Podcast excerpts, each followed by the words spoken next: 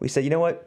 What if Alex pitches and Austin walks around with like a printed out Excel document basically and basically stares people in the eyes until you they give you your email, and that's what we did. So I would I would spend twenty. That's like door to door sales of, It- it really of a newsletter list. But I like it. I would walk around the the the big um, lecture hall, 500 people, and I kind of just stand there. Give me your email. Give me your email. And we get seriously. Did you get big on them? Like, did you puff your chest up and hand it to him? Dude, you would look into their email. soul. Give me your email. if I at the time, if I spoke in front of 500 people, I was getting 500 emails Yeah. because I, you know, there's a whole classic thing like, you know, uh, number two fear in life is uh, public speaking, and number one is is or number one is public speaking, two is death. Like Yeah. people would rather be in the Yeah. in the casket than speaking at the the eulogy. That was me at the time, and so I was like, well, if I'm going to do this, I need those emails. What's up, everyone? I'm Alex Lieberman, And I'm Sophia Amoruso. Yo, this is Jesse Pujji. and this is The Crazy Ones. What's up, everyone? This is Alex Lieberman, co founder and chairman of Morning Brew, and we were back with another episode of The Crazy Ones, the best startup show on planet Earth. We're trying something a little bit different today. My co host Jesse and Sophia are on a well deserved break at the end of the year. Uh, and so, if you're listening to or watching this episode, I believe it is January 3rd. So, wishing you a happy new year and a ton of good things to come. So, here's what we're trying today my co-founder Austin and I have talked about the Morning Brew story at length on other podcasts, but very rarely, I don't even know if ever have we talked about our story together in a moderated conversation. And so that's what we're going to be doing. We're going to be talking about the journey of Morning Brew, the idea, the challenges, the wins, what comes after the brew, what the business is like now, the future of media. And to have us have this conversation is our good friend Sahil Bloom. Sahil is an investor, he's a writer, he's a prolific tweeter. He, he has done all of the things. And so we're so lucky to be joined by him today. So I'm going to pass the mic to you. Awesome. Well, thank you guys so much for having me. I'm excited to get to do this. I'm going to set one ground rule at the outset of this, which is no PR bullshit responses to anything that goes on. So that's the only ground rule. And other than that, I think we can kick it right off. But excited to uh, excited to be here. Take your business further with the smart and flexible American Express Business Gold Card. It's packed with benefits to help unlock more value from your business purchases. That's the powerful backing of American Express. Learn more at americanexpress.com slash business gold card. You know, I want to start with something that you guys both tweeted just recently the other day, which was a screenshot. I think Austin, you tweeted it first. It was a screenshot of an email with names blacked out. So I'm not going to ask you who uh, who actually said it. It'll be in the show notes, and we'll share it. Uh, but basically, it was a rejection email from presumably an investor um, criticizing a few factors uh, about the morning brew, in particular, uh, criticizing whether or not it was ever going to be able to make any money, any revenue. And what you tweeted was basically like, look, if we had listened to these people that were doubters of the idea, we wouldn't be where we're sitting today. So I want to start there. What's going through your head when you guys are receiving presumably a bunch of emails like this back in 2015? Yeah, I can start. So in 2015, uh, it, Morning Brew wasn't a business, right? It was a, a side project, a hobby, uh, a, a fun thing just to stay upstate in the business world for ourselves and help our friends. And uh, one thing I remember in the early days that I was actually pretty surprised about, uh, and and now I look back and I think it's awesome, was how relentless Alex was about getting in touch with everyone, right? Talking to people, meeting people, whether it was advertisers, investors, whatever. And Alex, I mean, it's a professor at Michigan in the email, and Alex emailed the professor, and most people had pretty good answers. Most people, uh, we sat down with most people in Michigan in the entrepreneurship clubs and, and whatever, and we sent this email, and we had heard that this guy, this professor, was a little uh, abrasive, and uh, we definitely didn't expect to get that email. Uh, I don't blame him, by the way. Like, I think at the time we also didn't think it was a business, or at least not a potential big business. So uh, I don't blame him, but uh, that was definitely fuel to the fire. Do you remember it being fuel at the time though, or was it just like a blow? Yeah, I mean, It's easy to call it fuel in hindsight. You know, like these type of things are easy to say, like, oh yeah, I knew I was going to keep grinding, whatever. Like Alexis Ohanian has his with being called a rounding error by the Yahoo team.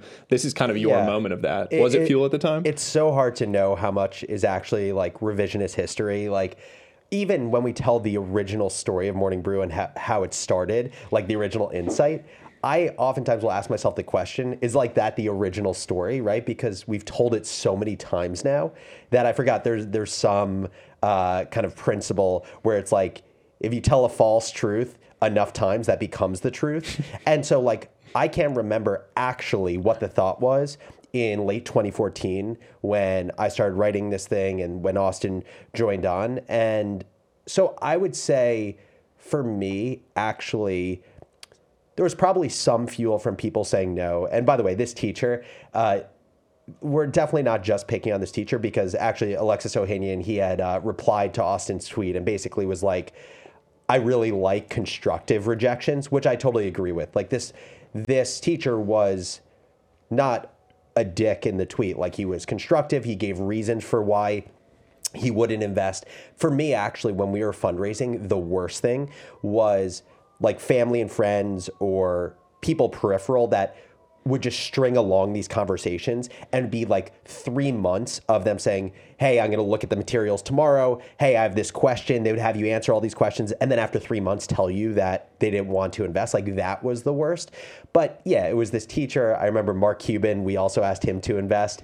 And uh, I give so much props to Mark because he is someone that, irrespective of his success, he still emails with founders at the earliest stages all the time. But basically, he had a similar response to this teacher where he was like, there are a ton of newsletters. I don't get the difference. What's the differentiator? That was the gist of what he said. Um, I think that was the fuel for me. Actually, I think um, a fair bit of the fuel was uh, people who I think um, doubted me or belittled me throughout like middle school and high school. And I felt a chip on my shoulder from that for sure. And then I think a piece of it also was just like, uh, you know, you guys know this, but I lost my dad actually right before the brew started. Uh, a week before junior year of college, the brew started first semester senior year at Michigan. And so there was, I would say that was actually the number one driver was this kind of just focus to create something of value. So kind of the Lieberman household wouldn't have to worry again because that was actually probably the number one anxiety mm. that was taking up space in my brain.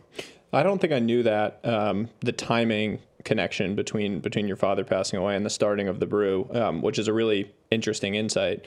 Um, were you like an entrepreneurial kid? Like pr- prior to your, your father passing away do you had you always thought you were going to start something and go build something? Or do you think that ended up being a spark of wanting to go create something with your name attached to it? Yeah it's funny like now i couldn't envision doing anything but this. Um, but no growing up all i could think about doing was being a trader on wall street and Ugh. and and yeah. I, and, so strange. And and the reason was again that's what my parents did. So it wasn't like me thinking on behalf of myself and what I knew I enjoyed versus didn't enjoy. It was just like my dad's a trader. That's what he does. My mom's a, a salesperson at a bank. That's what she does. I just want to be like them. Mm. And so I actually thought it was the opposite of independent thinking. It was dependent thinking for my whole life.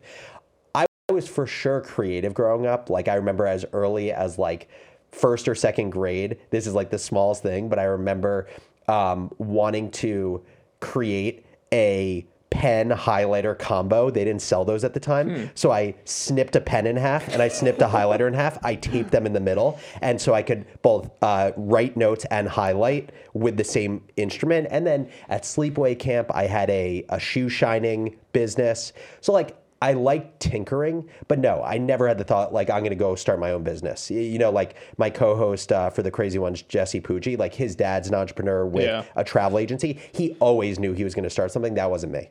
What about you, Austin? So I grew up in the suburbs of Baltimore, and no one who I knew, uh, no one's parents were in finance. Like I didn't even know what Morgan Stanley or Goldman Sachs were growing up. Uh, but I went to this very small private school, and so I wanted the exact opposite when I went to college. So I went to Michigan. I think you were similar, similar private school. And from that moment on, I was like, oh, all the, the kids who look like me and sound like me are all going to investment banking. Like that was the thing at Michigan. And so I kind of followed the, the herd. I was a, a sheep just following the herd. was herd. it like a fraternity thing like i mean were you, were you guys in fraternities and like they had a pipeline to wall street or was it just all your friends people I, I around mean, you it was it was a frat thing but it was a business school thing okay right like if you were in the business school Goal number one, work at an investment bank. Hmm. Goal number two, if you can't do that or you're really crazy, go work at McKinsey. Hmm. Like that's really unique. That's really different. And Scraping the bottom of the barrel at, at old McKinsey. yeah, exactly. So so that was like that that was that was the goal. But I think looking back in hindsight, uh, like looking at my parents even, they're both entrepreneurs, just not in the the sense that we think today, right? They're not internet entrepreneurs. My mom was a dentist and she's owned her own dental practice for 20 years now. And so, you know, she's a business owner, right? So the people I aspired to were small business owners. I mean, small is relative, right? There were some very wealthy people in Baltimore, but, you know, a, real estate person, a, a dentist, a lawyer. Uh, but I was really attracted to the people who were lawyers, but they were really business owners, and the business they were in happened to be law. And I interned at a law firm senior year, and the managing partner sat me down, and he's like, "I'm not a lawyer. I'm a businessman. I just happen to be in the business of law." I was like, "Oh, that's interesting framing."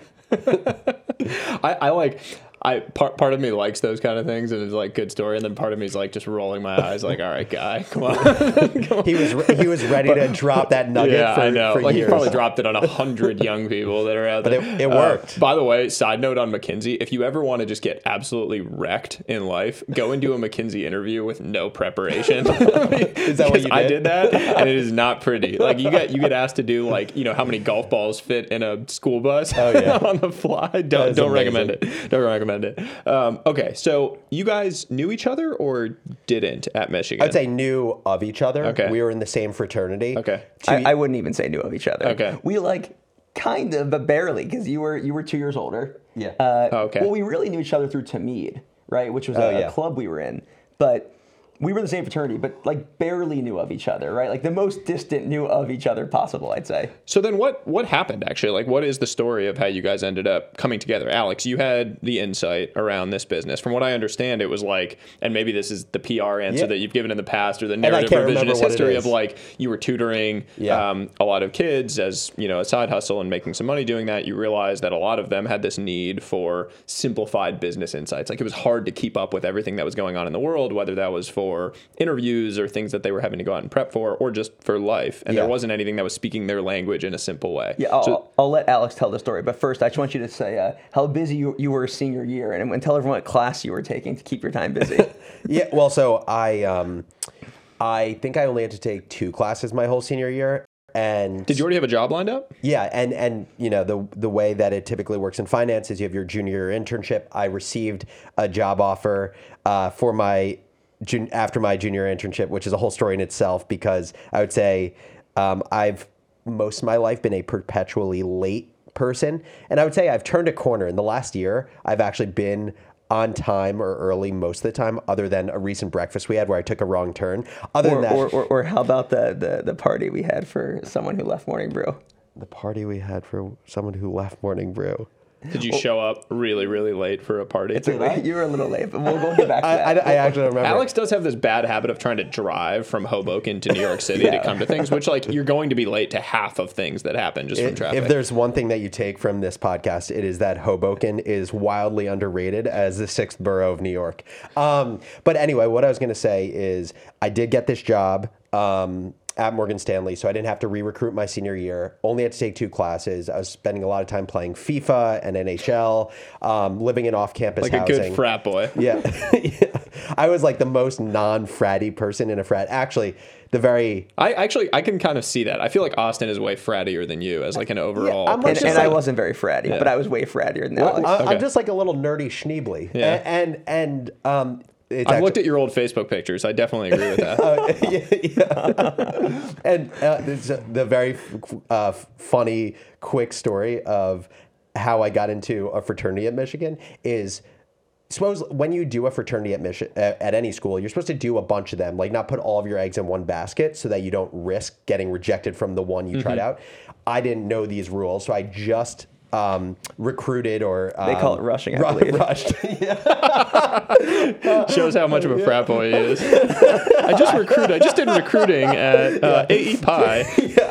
I was asked that question about fitting tennis balls in a 747 at API. Um, and the only reason I got into API. Oh, it was API. I was just throwing out the only Jewish fraternity I know. the Okay. only reason I got into API is because the rush chair at the time, so the person who's responsible for ultimately choosing who gets into the pledge class. True story. That that summer before, he got into an accident with my mom.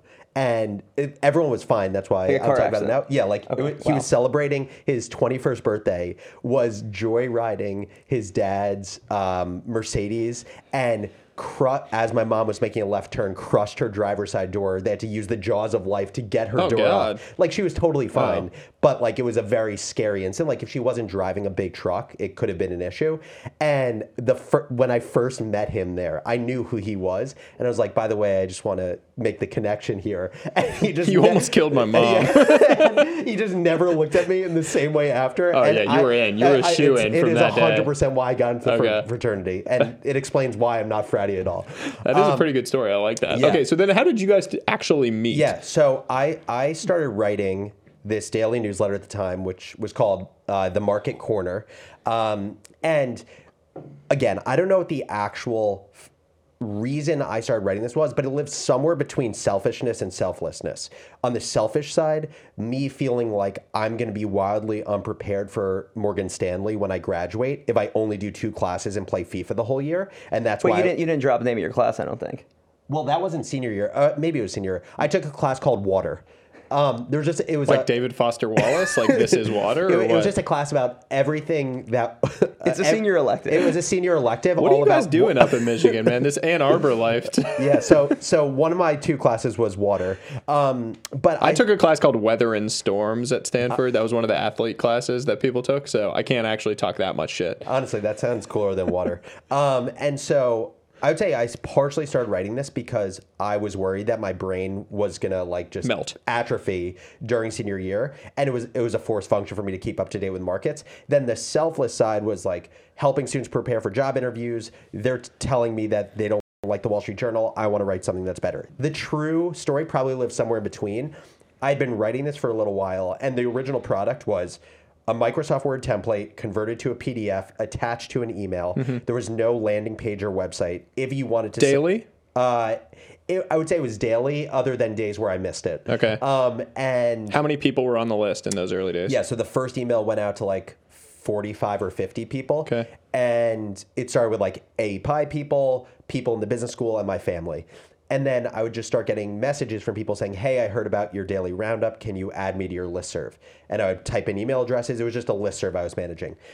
I got to, I want to say it was December of 2014 or January of 2015. And I sent out an email basically saying, I want to take this more seriously. Um, I, I like, I didn't even call it a business, but I just want to take this to the next level because there's appetite. Let me know if you want to help out. And I sent that email to my readers.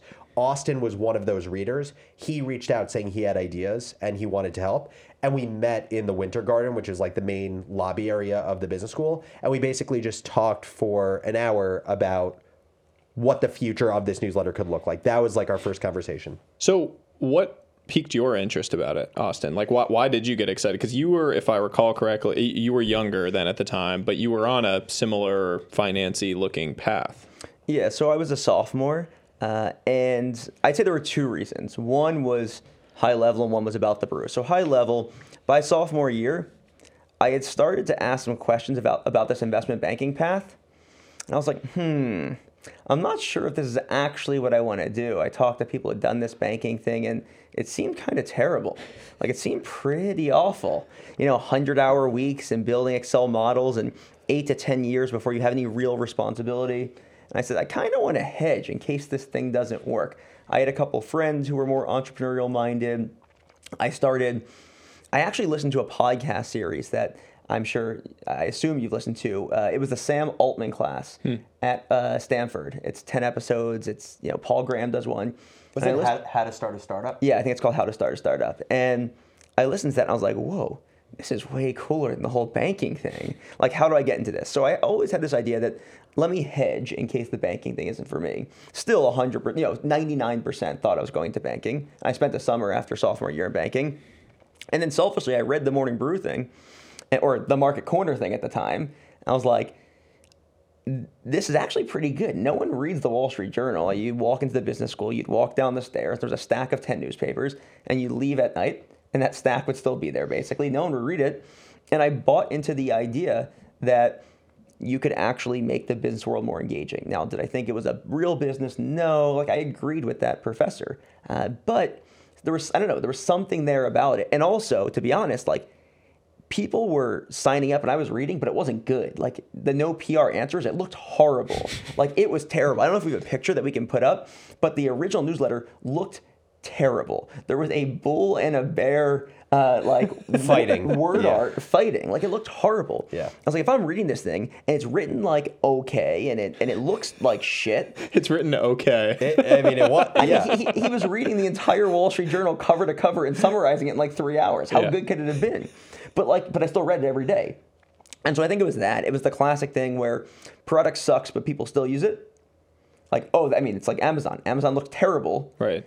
It's the worst designed site that I, I use, yet people people use it. So I thought that was interesting. The thing that's so interesting to me when I hear the story recounted is like, I mean, we're uh, doing a podcast called The Crazy Ones. Uh, this is like kind of a crazy idea at the time from a business standpoint. Like today, it's super obvious to say like you can start a newsletter, you can monetize it via sponsors, you can like build a business, you can do courses, products. Like there's so much opportunity around an email list. At the time, that wasn't really a thing. Like the creator economy, there was no VC that was like, yeah, I'm a creator economy investor. You know, that wasn't a thing that people were going after. And yet you guys had this spark and decided to start doing it and pursuing it. Part of it sounds like it was like you had time on your hands, and part of it sounds like your alternative kind of sucked and you weren't that excited about it. yeah.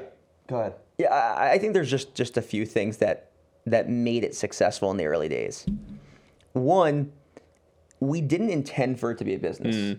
And if we did, and we thought about it as a business in 2015, I think it would have failed. We would have made long, short-term decisions to make a little money here or there, but because it was a side project, we didn't. That's an incredibly important insight, by the way, for all listeners. I, I mean, I talk about this constantly of like, whenever anyone started something, they were just pursuing it out of like pure passion, interest, excitement, and joy of actually doing it. The process on a daily basis was so amazing to them. And that paradoxically is actually what allowed it to scale and succeed. They weren't doing it for the like, hey, let me monetize when I get to 5,000 customers and I'm going to build my six figure revenue stream. Like those things are really, really difficult because then you're just focused on prize the whole way along the way. You're not process oriented. So that's like, I think that's a super important insight for people to take away. Totally, and we got there, right? 2017, where we, you know, we kind of stalled the math, and we had so many people saying, "Hey, this newsletter thing's dumb." And Alex and I would sit down like once a week or once a month, and we'd look at the Excel model and be like, "These people are telling us we're stupid, but we we're acquiring subscribers for X, we're making Y off them. So if we can get the list from 50,000 to 100,000, I think the profit number is going to double." And then I think we get to 200,000. And, and, I think there were a couple of moments, I don't know if you felt this way, but there were a couple of moments where I was like, either we have the numbers, so either eh, no one else sees this, or we're complete idiots. And and, and I think I, there were times where we second guessed ourselves because we're like, the numbers are so clear. It's the most obvious Excel model in the world. Costs stay the same, revenues go up, profit goes up. Yeah, I mean, I just think the best part about it is how simple of a business it is, yet no one understood how simple it was. There's a few things that I'd add, which is I think the point about something not feeling like a business from day one is such an important thing because it reminds me of um, when I I interviewed uh, Tim Ferriss, and what one thing he had said was like he loves interviewing non-business people, like people who are just like on the fringes of the internet and society who are like when I talked to him, he I, I said, What are you going down the rabbit hole of right now? And he was like, uh, archery and compound bows, um, animal tracking, and one other thing. and but he gave me the reason. He's like, because the people who are best 0.1% in the world at this are so genuinely obsessed with the craft because they can't be in it for the money because it doesn't pay well. And there's something so like amazing about that to me is like you actually go to people who can't be motivated by money and you find just like kind of this unbridled uh, passion for the thing and for the journey of it. So I think that's huge. I think, you know, the other thing is you talk about this uh, a fair bit, like you've talked about it on Twitter, is like uh, increasing your luck surface area. And I think that was absolutely a part of it. Like there were things we did in the early days to increase our luck surface area. Like making the de- like making the decision to write this thing. Like if I didn't make the decision to write this thing, I could have very easily just played FIFA and NHL senior year, but I didn't. I decided to write this thing. So that increases the surface area a little. Reaching out to those professors or possible investors and doing it relentlessly, irrespective of if they gave us a yes or no, increased luck surface area. But there's also another piece where like I think there truly was luck. Mm-hmm. Like like I do think the fact that Austin was a sophomore, I was a senior, we were still in college. We had two years now to not have to think about something as a business because we weren't in our professional lives. So the trade offs of life didn't increase in cost yet. Like that was huge. And I also think we had good thought process for why we started with an email newsletter. It was cheap, it was opt in, it's what college students were already doing. But we didn't have the thought process around, like, oh, the cost base is this, the revenue is this, you could just scale the margin. So I'd say there was luck that came out of just well intentioned strategy. Have you guys seen the? Um, I think it's Charlie Weingroff, the investor, has the like matrix of um, uh, complex, like level of complexity of the business. Um, that like y- you know you kind of like you want to be operating in a place where the business is uh, like kind of complex, like so, sorry, like boring, but then like difficult to execute against. Um, and you guys kind of, and then like over time, the industry might get sexier over time and then more competition comes into play. But when you're operating at the time when it's really not sexy, I feel you're kind of like you're shooting fish in a barrel a little bit. I feel like I think of like plaid when Yeah. I think of that type of business or like notarized. I mean, Stripe when they first Yeah. started is like a per- it's it's super complicated to do, like very difficult and challenging to do, but boring, like Yep. not a sexy space to go build in, you know, in those spaces versus like space, like SpaceX, super super complex, but like really really sexy. Totally. That like again at the time, just to give you a sense of like the competitive landscape at the time, it was I don't know how long theSkimm had been in business. They had raised their seed or A, right? They, they became big and and they started 2012. They they raised a seed or an A in 2014. So they were probably maybe at a million subs, And, right? and, Maybe a I, less. I remember at that time us thinking like it is absolute craziness to think we'll ever be at this size as them. Like they were the kind of the the north star in terms of how big a newsletter business could be. As we did research, we had heard about Daily Candy, which was a newsletter and failed. It's funny also over the years to Well, successful exit, but uh, Yeah. but failed post exit, yes. which is interesting. I think that's a that's a theme. Totally. And it's We'll also get into that too. It's also funny to to hear about now, like as I've done research on other businesses over time, how many businesses started as newsletters and you just wouldn't know it. They started as newsletters to prove an audience and then they grew into something beyond a newsletter. I mean, that's sort of what Sam Parr did with with the hustle, right? Like it was really it was the hustle in the early days, and then they built Trends, which was really like I think the mon- like a big money making business on the. And it was actually something before the newsletter. It Oh, yeah, it was an event. the conference, it was conferences, right? HustleCon. Yeah, conference oh, blog, and then it was a newsletter. blog and then kendall baker who writes Axios sports now he was one of their first writers and was like we should do a newsletter the newsletter became huge it was great and then obviously trends became their subscription product that sat under it Interesting. Yeah. Um, I want to talk a little bit about something around growth. So you, we're talking a lot about like the very early days, and uh, you know not being able to ever aspire to this idea of having a million subscribers, which obviously in hindsight seems like a small number relative to what you have today. Every single entrepreneurial success story that I've encountered has a common thread of these like dirty crawling through the mud growth tactics that hacks whatever you want to call them that they had to do in order to like get off the ground to get those early customers to get some initial traction what is your and you can have different ones or you could have the same one what is your favorite story of the like dirty nasty thing that you had to do to get off the ground in those early days Yeah, so I'll give I'll give three, but I'll do them Okay. quickly. Right, number one, we to get to let's call it a thousand. Uh, and again, this goes back to Alex's just relentlessness. There were so many times Alex would present something, I'd be like, "Dude, like that sounds horrible." And he'd be like, "Yeah, but like obviously we're gonna do it." And and so the first thing we did was we would Michigan was a big school, big business school. Econ 101 lectures, 500 students, right? Accounting 101, 250. These, I mean, compared to a 2,000 person list, 1,000 person, that's, that's a lot of people.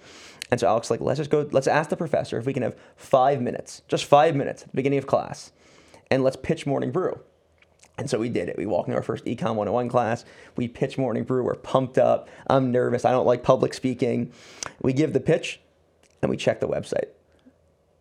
Like two subscribers, like maybe two subscribers. And like we're defeated afterwards and we're like, you know, like, what, what do we do? And then we, we, we figured out, like, no one's listening. No one's paying attention. There's too much friction to go uh, online, go to morningbrew.com. It's actually morningbrew.daily.com. Okay. Sign up. And so we said, you know what?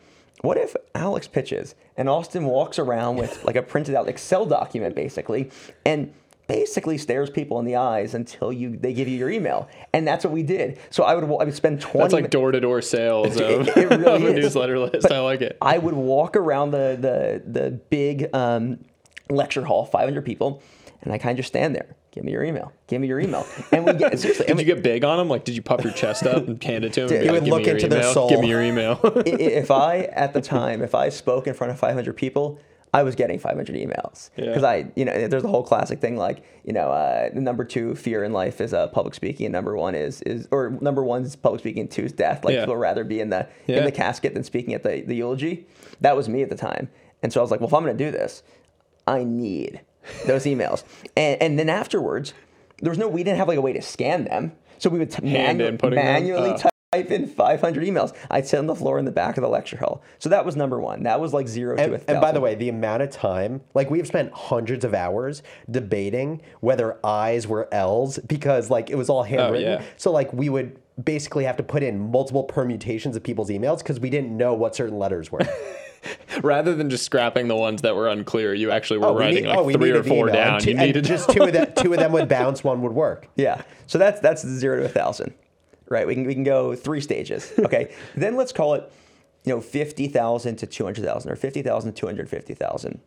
We it- we spent a lot of time talking about the referral program, so I'll, I'll leave that. And if you want to talk about it, we can. But the other unique insight we had is we really started tracking uh, the opens of readers by source and what sources would open the most.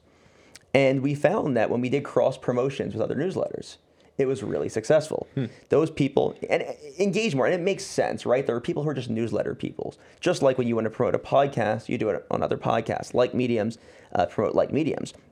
So we bu- started buying ads on other newsletters. And then we were like, you know what? There aren't enough newsletters to buy ads on. What if we help other newsletter companies build up their ad business?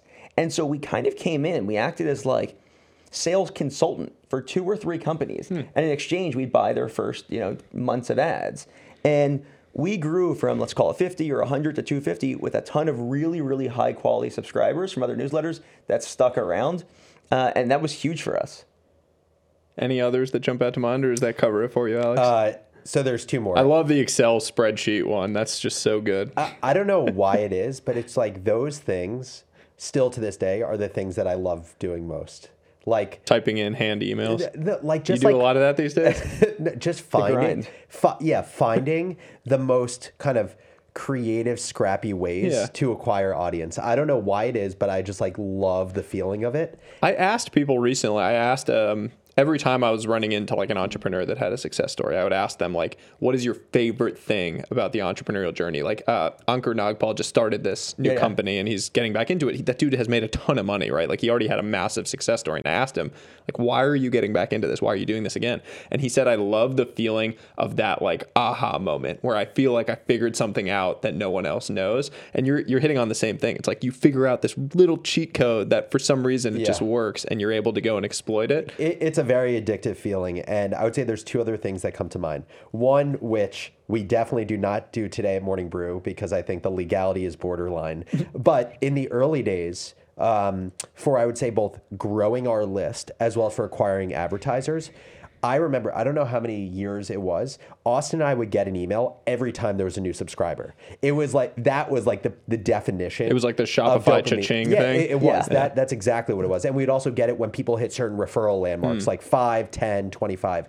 And what we would do, especially as we were building up Morning Brew's referral program and ambassador program, which became big and looking for advertisers, is we would go through, at the end of the day, like I think the kind of the marketing strategy that continues to shape our thinking in everything is like this hub and spoke model. It's your hub are like, who are the people who give you access with people or channels that give you access to a bunch of the right people. So if you can get to them, it's a very leveraged act of acquiring more people, right? So like a lecture with 500 people, very leveraged action of the lecture was the hub.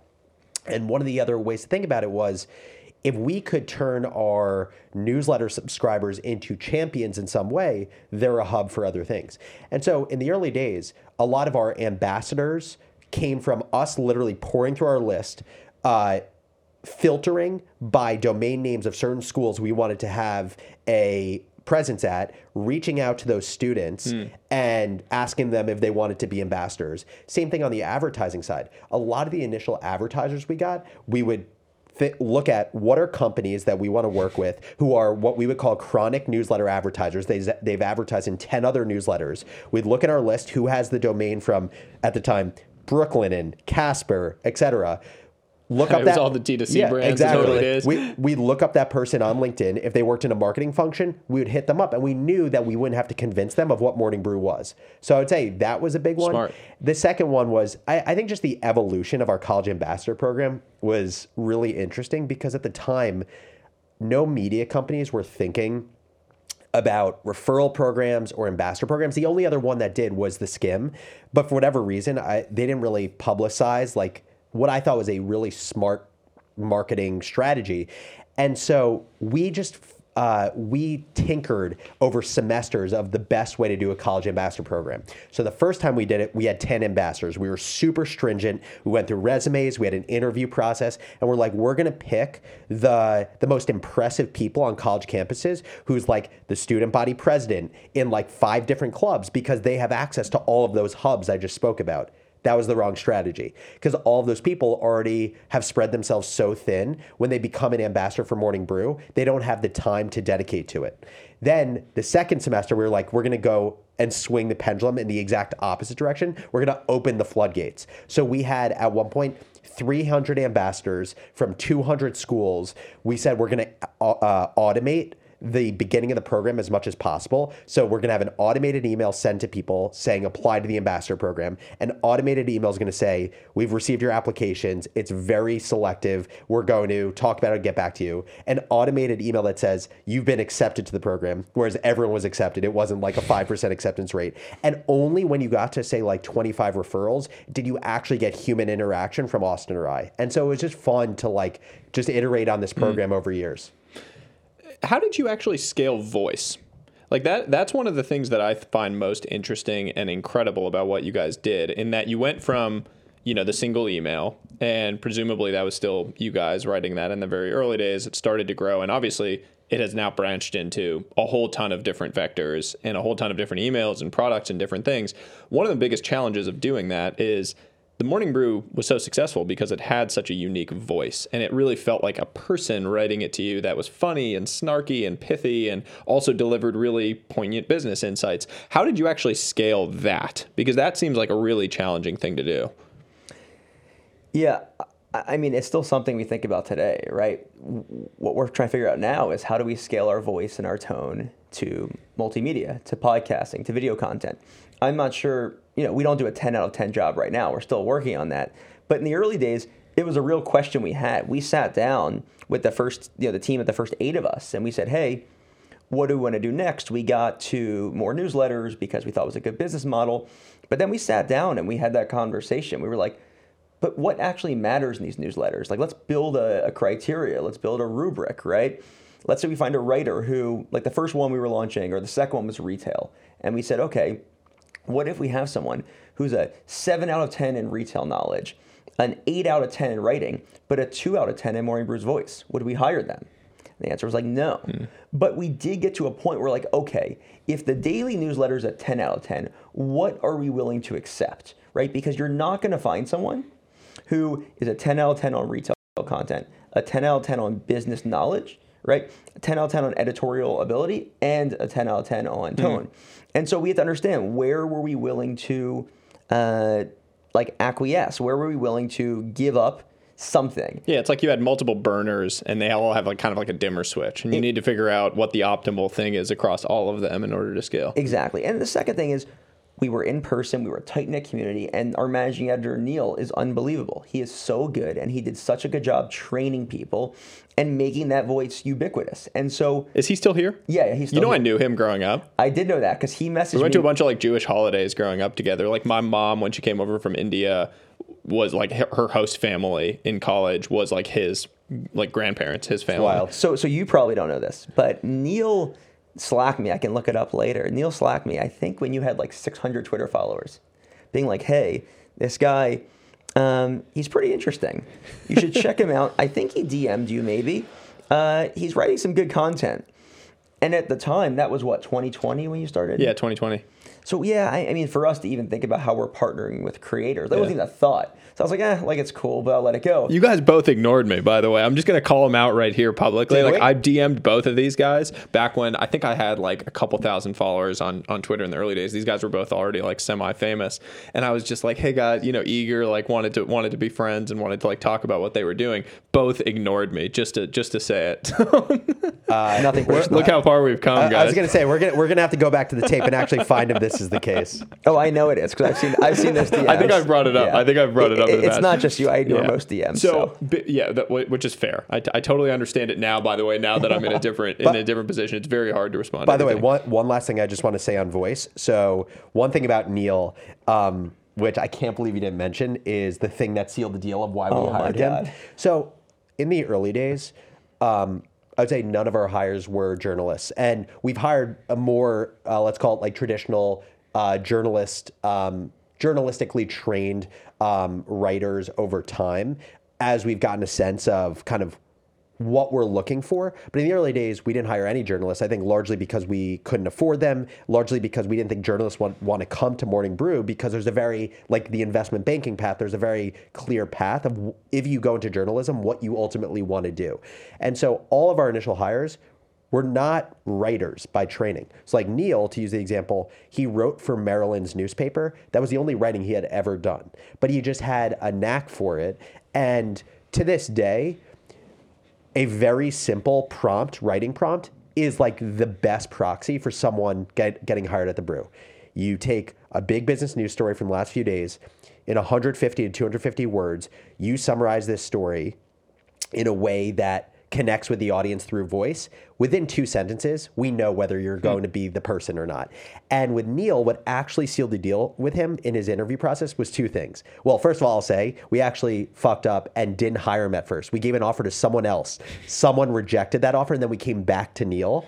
And that it going to mistakes. he's gonna kill Did you he- for telling did he the story. that? By the way, Well, I, I, I, No, he did know this. Yeah, he does knows know that. this. But I would say that's like one of the big, mis- bigger mistakes we've made is if he wasn't available, the, the the trajectory of the business would be so different. But with him, there were two things that stood out in the interview process. One, I asked him to teach me something that he's super passionate about. Doesn't have to be about business at all. And he's a, a U.S. history junkie. And he basically taught me about the the Battle of Ticonderoga for like 30 minutes. And to me, the the amount of detail and nuance he understood, I was like fascinated by. The second thing, really, what sealed the deal, is Neil's an a cappella singer. And he's gonna absolutely kill me. he's gonna kill this. you for telling this story. It is there was a YouTube video. Like we we research all the hires we make, and I looked him up on YouTube, and there was a video of him performing with his a cappella group, and the, In college. in college, and the song was called "Chop It Off," and it was a song about circumcision. And he had written all the lyrics of it, and it was so incredibly Smart, clever. yeah. I was like, "This is how we know he has the voice." And so, yeah, Neil Can we still look that video up? Yeah, yeah, chop it off. yeah, yeah, chop it off. We'll yeah, Put it in the show Uh, notes. uh, yeah. Chop it off, Neil Freyman. It's it's incredible. Neil may quit if you put it in the show notes. and, and the final thing I'll just say that we did uh, with a vo- from a voice perspective, and this is why I love the early days of business are so intuitive, right? You don't know necessarily all these frameworks, especially if you're a first time founder. You just do things that you think make sense.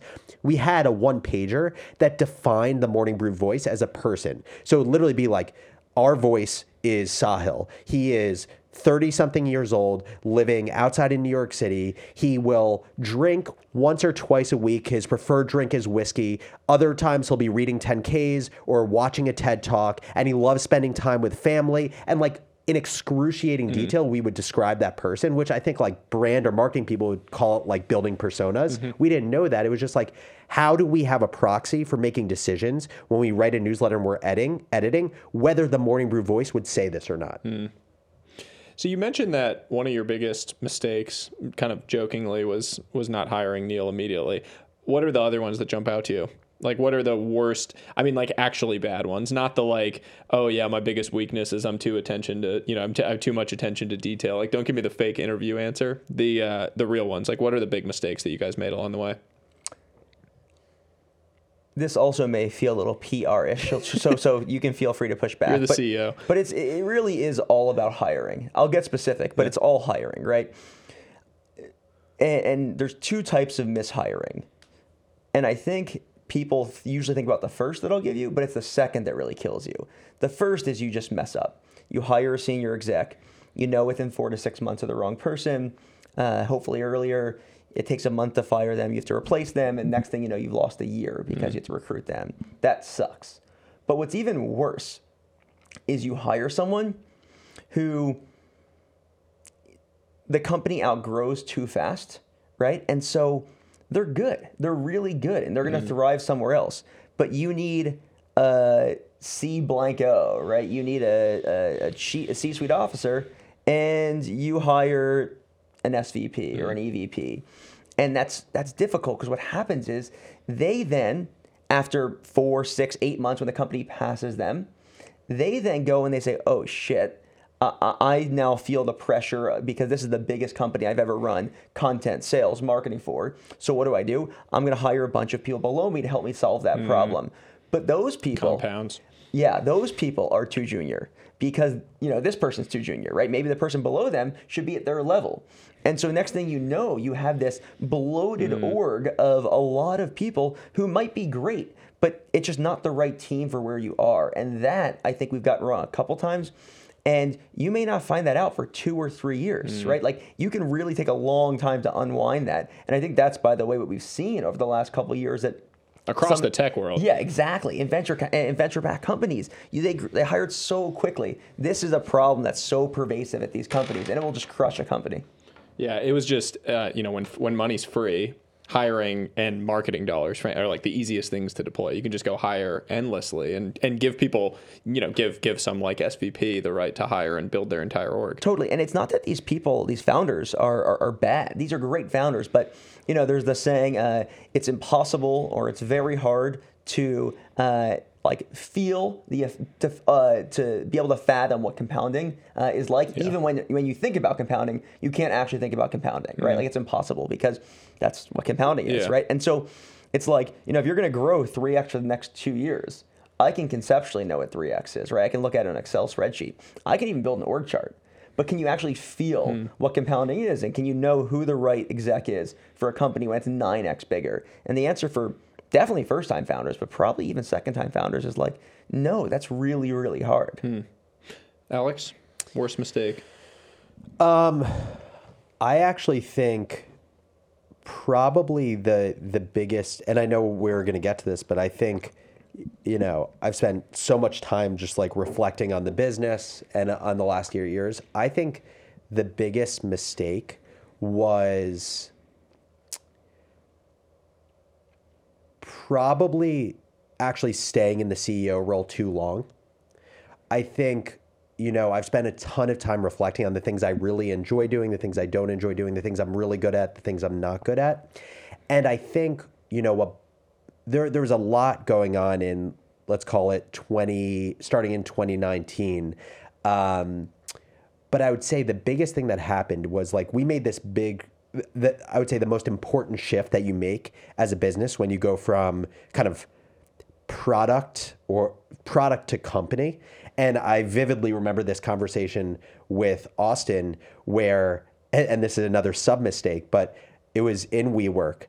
We were we were still operating in this mode of just get the newsletter out, just get our next advertiser for the next day or next week, uh, just find that next subscriber. Everything was reactive and not proactively thinking about who do we want to be three months from now, six months from now, twelve months from now.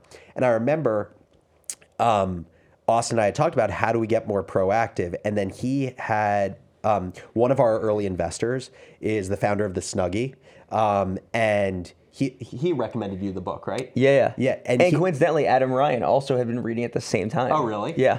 And, and so he had recommended Austin this book called Traction, which is by Gino Wickman. It's like one, you know, there's now this set group of like business planning frameworks out there, OKR, scaling up. This one's EOS, mm-hmm. and Austin read it, and it- you know, I would say this is kind of like one of the most exciting, excited moments in the journey I've seen Austin, where he was like, "This is what we have to do to be proactive," because it really sets up like your vision, right people, right seats, ten year, five year, three year, one year, and quarterly goals. Like it's the roadmap for planning your business.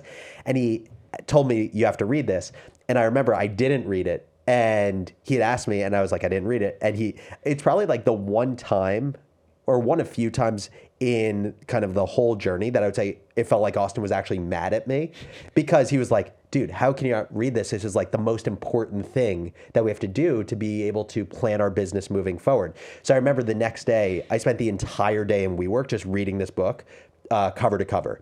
And i would say what happened there is that was kind of the turning point of us getting more proactive about the business. And I think in a lot of ways, Austin taking on the responsibilities of the CEO of the company, because I think in a lot of ways, by following that process, it it, it forces you to uh, think strategically about what is the plan for the business moving forward, forces you to think about who is your leadership team and who are you hiring into your leadership team, forces you to set quarterly goals, run leadership meetings, etc.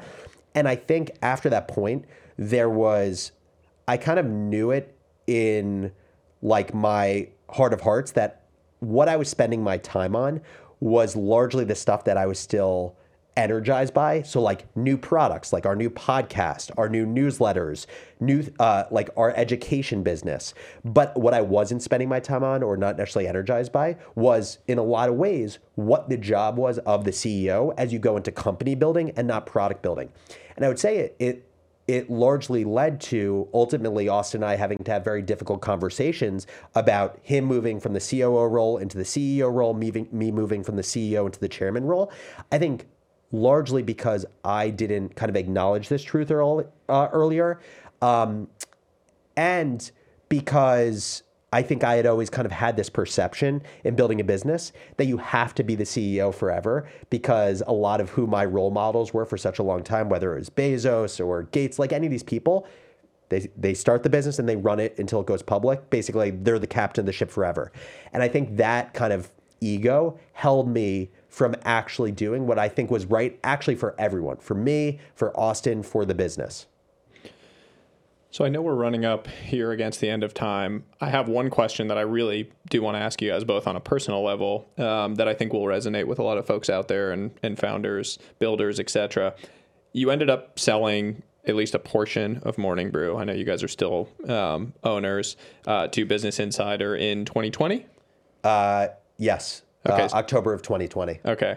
In that transaction, both of you guys made a lot of money. Um, you had presumably been paying yourself salaries for a while and had been doing well because the business was doing well, and you owned 100, close to 100%, 90 plus percent of the business at the time. Um, you made a lot of money in this transaction. Are you happier? Do you feel like, uh, you know, creating tens of millions of dollars of personal wealth has made you a happier person on a daily basis? Yeah, I can start. So I was uh, I was reading a book uh, or uh, an excerpt from a book, book that, that Will Smith wrote, and he had this quote that I think it wasn't about money, but I think it it translates so well. And the quote was about fame, and it was getting something to the effect of getting famous is amazing. It's like absolutely incredible. Being famous is cool. It's nice, but losing fame is horrible. And I think the same thing is true about money, right? Am I happier? I think 100%. Like, I, I, I think I am absolutely happier because I have more money. Uh, and I think there's like that whole $70,000 salary, uh, you know, study that people are happier at $70,000. I don't think that's true. I think uh, I am happier. But I think there are also a lot of things that uh, make me not happy, right? And so, like it, on the net, I am happier, but there are also tons of things. Like for example, uh, when you have money, it's like to, to money is stepwise, right? And so making an incremental five percent of net worth means nothing to me, right? And so that motivation just changes, right? And and the drive is just different, right? And so net net, I'm happier, uh, but uh, the risk reward profile of everything just changes. It just it just complicates everything, uh, and, and just makes things more difficult. So I think I'm happier. But again, like when I lose a dollar, I'm like, oh, that sucks, right? you know, one small thing is I used to love to like go to a casino, casino and gamble, and now I'll probably never gamble again I'm in the my exact life. same way. Can't Will stand losing money. Yeah, and, and what's funny is when I uh, when I before I sold Morning Brew, I would love nothing more than to go play th- you know three hours of blackjack for a couple hundred bucks. Right now, like I betting three hundred dollars like isn't exciting to me, but I would never bet something that is because I hmm. hate losing it. I hate it, and so it just like you know having money's changed my relationship with money. It's made me hmm. happier, but it just made it very awkward. It's something that I personally haven't spent enough time thinking about and internalizing. Like like what what makes me happy now that I have hmm. a certain threshold of money. Alex?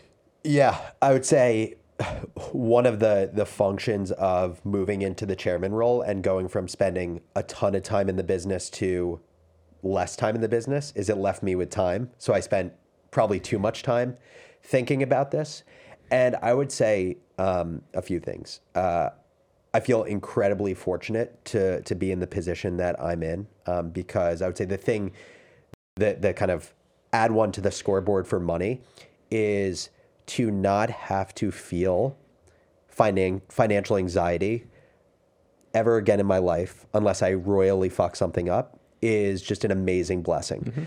Um, I would say after the deal, and especially after moving out of the CEO role, because like these were two big moments, they happened relatively close to each other. Deal was October of 2020, uh, moved out of the, the role in April of 2021. My happiness actually went down a lot.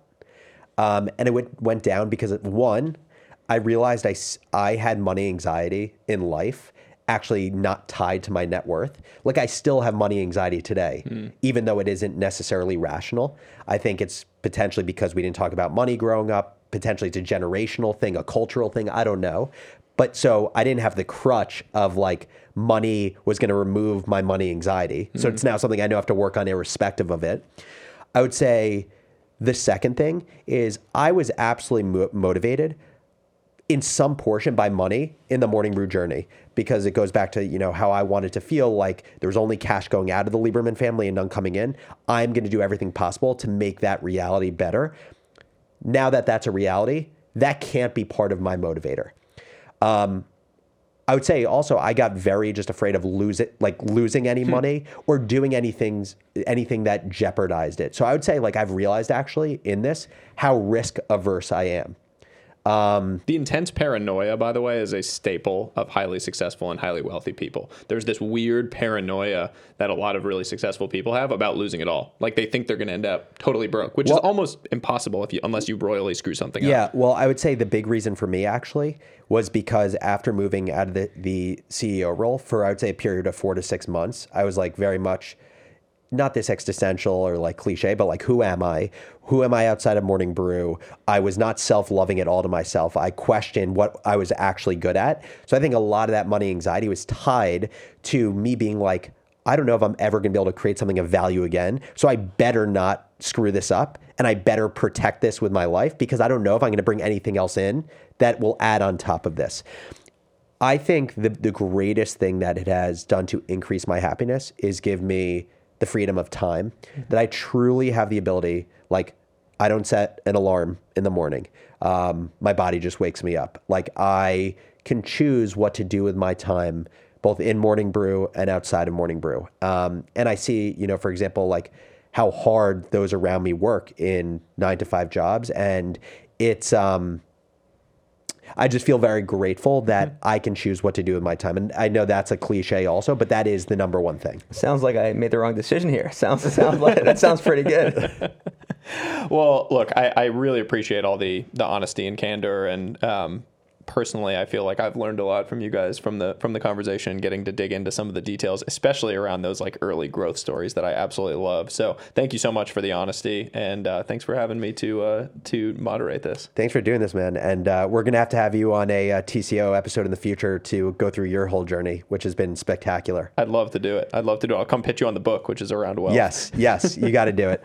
Um, and for everyone, all you misfits out there who listen to this episode of The Crazy Ones, thank you as always for listening to, watching the show. Hope you enjoyed this little bit of a change up, and you can expect next week back to normal programming. And as always, say what up, introduce yourselves, give us ideas for the show at thecrazyones at morningbrew.com. Thanks for listening, everyone.